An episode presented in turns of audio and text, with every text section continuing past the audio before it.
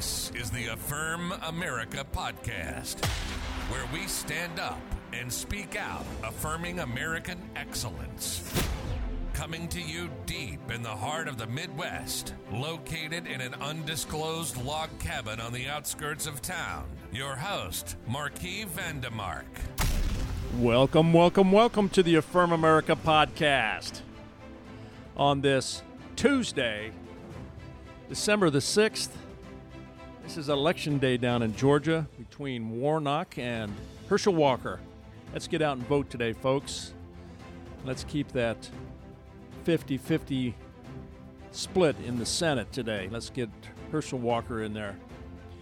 Hey, we got a little bit of fog this morning and some cloud cover, but it's going to get up in the 50s today. We're not complaining.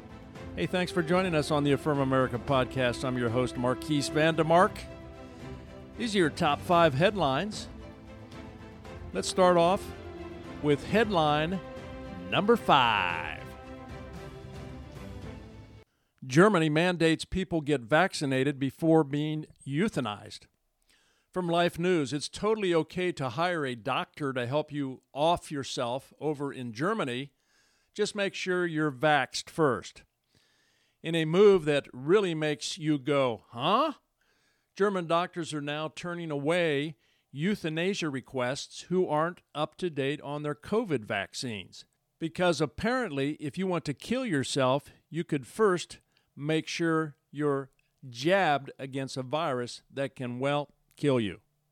All right, so this is what's going on in uh, Europe. Europe has really lost its way. It's become very much socialized, maybe close to totalitarian here uh, if they keep going down this path. But this this is just the kind of absurdity that's going on in the EU. Germany's not the only country, but all across the uh, European Union, this is kind of the insanity that's that we see happening in all different uh, quarters, not just on the vaccinations, but just in their general uh, ideas and concepts of how they treat things. They're very much woke. They're very much into the climate agenda.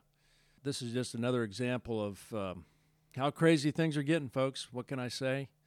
Germany requiring vaccinations before you get euthanized. All right, headline number four. The White House labels Twitter's email leaks suppressing Hunter Biden's story as old news.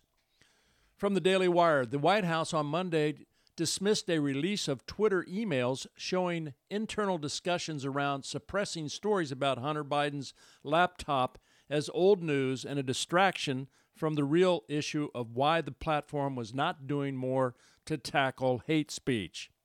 Conservatives have seized on the release, dubbed the Twitter files as evidence that Democrats are in league with tech giants as they suppress unflattering stories but Press Secretary Karine Jean Pierre played down the impact of Elon Musk's decision to release the information. From the RNC research, Karine Jean Pierre calls Twitter's censorship of the New York Post story on the Biden family's corruption, foreign business dealings, old news, and a distraction. Okay, well, it doesn't surprise me that they uh, they want to change the narrative. I mean, it's bad news coming out and every day, Elon Musk keeps dropping more and more files and information, and he's uh, told us that he's going to continue to do, to do that until everything is laid out there on the table like it should be. He made the comment the other day that he's not suicidal, that if something happens to him, it's not that he committed suicide. If it if it looks like he committed suicide, then there may be some foul play there. Uh, he's had a lot of death threats. Uh, the, you know, who knows the deep state? You know, you start revealing stuff that's, um, you know, going to damage their reputation, expose them of who they are. I'm not so sure how far they might go to uh, stop something like this. But it's good news. Free speech is on the march, and the more that the truth comes out, the more we can all realize the importance of our First Amendment rights. All right, headline number three. Pfizer BioNTech seek FDA consent to vaccinate children under five years old. From the town hall, pharmaceutical corporation Pfizer and its German partner BioNTech submitted an application to the U.S. Food and Drug Administration for emergency use authorization of its COVID 19 Omicron vaccine for children under five. If approved, children's ages six months to four years would receive a two dose primary series of the COVID 19 vaccine, followed by a third dose of the Omicron adapted bivalent vaccine. Okay, so, hmm, man, I don't know. Pfizer, these big tech uh, pharmaceutical companies, they're looking at that bottom line. The rate of young children getting the COVID virus is less than the flu, and I'm not quite sure why they have to jab these very young children that have natural immunity just because of the fact that they're very young and the creation God that created the child, you know, has a very strong immunity. And it's not something that needs to be concerned. As people get older and as they have more health problems, their body's less resistant to disease and viruses, then of course that's that's where the vaccine should be focused on and not on such young children. It's probably a bottom line money making issue. If You read the book, The Real Anthony Fauci. Kennedy talks very clearly about how corrupt the pharmaceutical industry is and how they have uh, used it as a, a big opportunity to make a lot of money. All right, headline number two Gavin Newsom plans profit cap for oil and gas industry.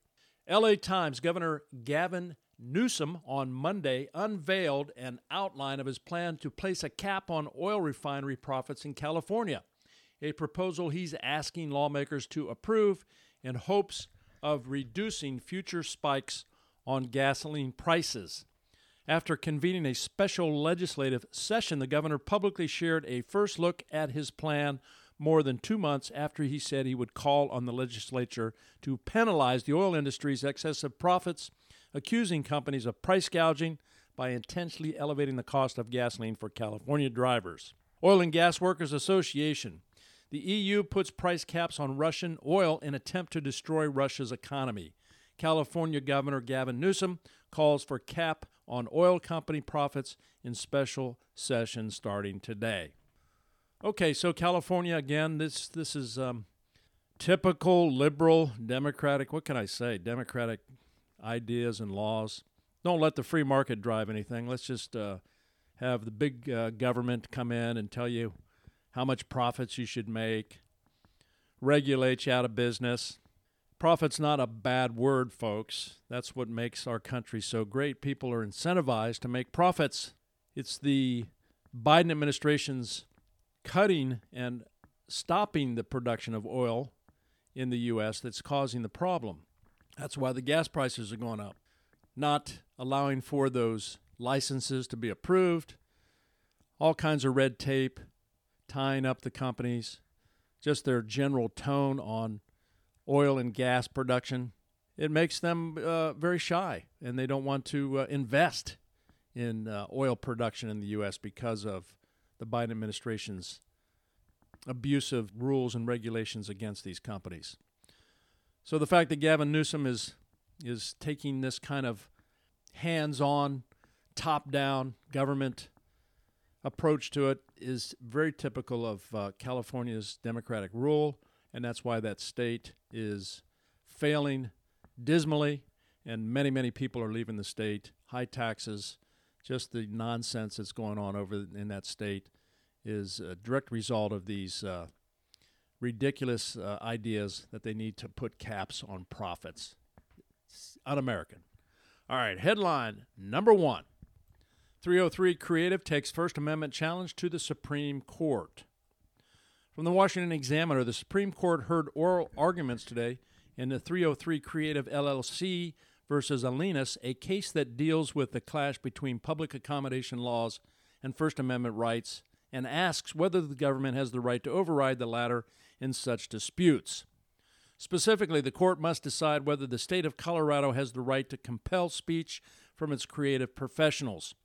The justices appeared to agree 6 to 3 that Colorado has no such right despite the state's best efforts to compare Lorie Smith's religious objections to a race based denial of service. From the National Review. This is still a free country in which the freedom to create includes both the freedom to dissent and the freedom of conscience to control one's creations. Private businesses and individuals, large and small, rely on those freedoms, including the freedom to boycott. The court should reaffirm those fundamental liberties. All right, so this is a big uh, case uh, in front of the Supreme Court right now. Boy, I heard some clips from some of the oral arguments today. Jackson is, uh, gosh, I don't know she's not very smart. Some of her questions about her mother's recipes and she was just rambling on, didn't make any sense at all. It's typical uh, Joe Biden checking off boxes, whether they're black or white or whatever, just to fill quotas without really thinking about whether they're really qualified. But boy, if you listen to her arguments today, it was just a bunch of uh, gobbledygook, similar to Kamala Harris, uh, incoherent speech. Doesn't is way out of her league. But anyway, the main point is the freedom to choose on who and how you would be creative when it comes to gay marriages. That's what the issue is here.